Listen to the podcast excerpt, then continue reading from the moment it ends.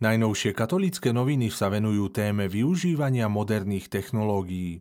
Vysvetľujú, že technologické novinky netreba zbytočne demonizovať, pretože ak sa správne používajú, môžeme s nimi dosiahnuť vznešené ciele, napríklad aj v pastorácii. Rozprávajú sa s Barborou Okruhľanskou, spoluautorkou projektu Digitálni rodičia, ktorá sa venuje v mediálnej výchove rodičov. Hovorí, že s digitálnym priestorom je to ako s jedlom. Ak sa budeme krmiť škodlivým obsahom, bude nám zle. Ak však konzumujeme zdravé jedlo, bude nám na prospech. A keď si nastavíme režim, koľkokrát do dňa budeme jesť, bude to ešte lepšie. Toto platí aj pri digitálnom svete, vysvetľuje Barbara Okruhľanská. Katolícke noviny prinášajú reportáž z Fakulty matematiky, fyziky a informatiky Univerzity Komenského v Bratislave, kde študentov pripravujú na profesionálnu prácu s informačnými technológiami. Docent Martin Takáč pripomína, že technológia je nástroj, ktorý nám má slúžiť. Má nám priniesť dobro, ak sa používa správnym spôsobom. Preto aj my hľadáme spôsoby, ako študentov pripraviť na prax a namiesto zakazovania technológií sa ich snažíme naučiť, kde a akým spôsobom je ich použitie vhodné a prospešné, približuje Martin Takáč. Nahradia stroje ľudí?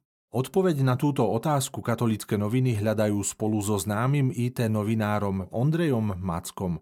Umelá inteligencia bude pracovať iba s poznatkami, ktoré boli zverejnené na internete, teda ktoré vymysleli ľudia. Umelá inteligencia nepôjde do terénu na investigatívnu reportáž. Vysvetľuje Ondrej Macko, prečo umelá inteligencia nenahradí napríklad prácu novinárov.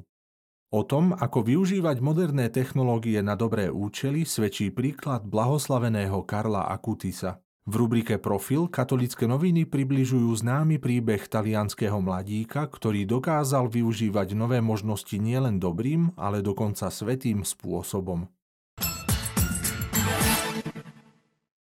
Pápež František vyzýva na ukončenie útokov a modlí sa za mier v Izraeli a Palestíne. Prosím, zastavte útoky a zbrane, vyzval pápež František a pochopte, že terorizmus a vojna nevedú k žiadnemu riešeniu, ale len k smrti a utrpeniu toľkých nevinných ľudí. Predseda konferencie biskupov Slovenska Monsignor Bernard Bober sa obracia na všetkých veriacich s prozbou o zintenzívnenie modlitieb za trpiacich ľudí v milovanej zemi, ktorá dala zrod Ježišovi Kristovi a teraz je miestom zabíjania a útokov – jeho výzvu za pokoj prináša TKKBS. Konferencia biskupov Slovenska prináša preklad listu svätého otca Františka monsignorovi Rinovi Fizikelovi, predsedovi Pápežskej rady pre podporu novej evangelizácie k jubilejnému roku. Dokument preložil kňaz Juraj Vitek. Októbrové číslo časopisu Cesta prináša tému Limit. O neurologických ochoreniach, nových liečebných postupoch, diagnostike a prevencii sa redakcia rozprávala s neurologičkou doktorkou Ivanou Ducárovou. V duchovnom slove Veľký boh a drobné srdce otec Jozef Gača píše, že ľudia sú neuveriteľne unikátnymi stvoreniami na tejto planéte, s fyzickými a mentálnymi schopnosťami, no zároveň nás obmedzujú rôzne limity. V článku Limity ľudského prežitia šéf-redaktorka Denisa Považanová píše o fascinujúcich schopnostiach ľudského druhu. Akokoľvek sa ľudské telo zdá byť v niektorých situáciách silné a odolné, v kontexte kozmu ako celku je znepokojivo krehké. V celoročnom cykle Ísť na všetky periférie predstavujeme organizáciu Divé maky.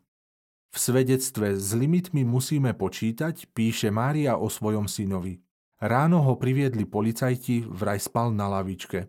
Vzali sme ho za psychiatrom do nemocnice a hospitalizovali ho okamžite. Potreboval prejsť detoxom. V zaujímavej druhej časti rozhovoru s vladikom Petrom Rusnákom s názvom Limituje nás súčasnosť sa redakcia rozprávala o súčasnej spoločnosti, o mladých a cirkvi a o očakávaniach synodálneho procesu.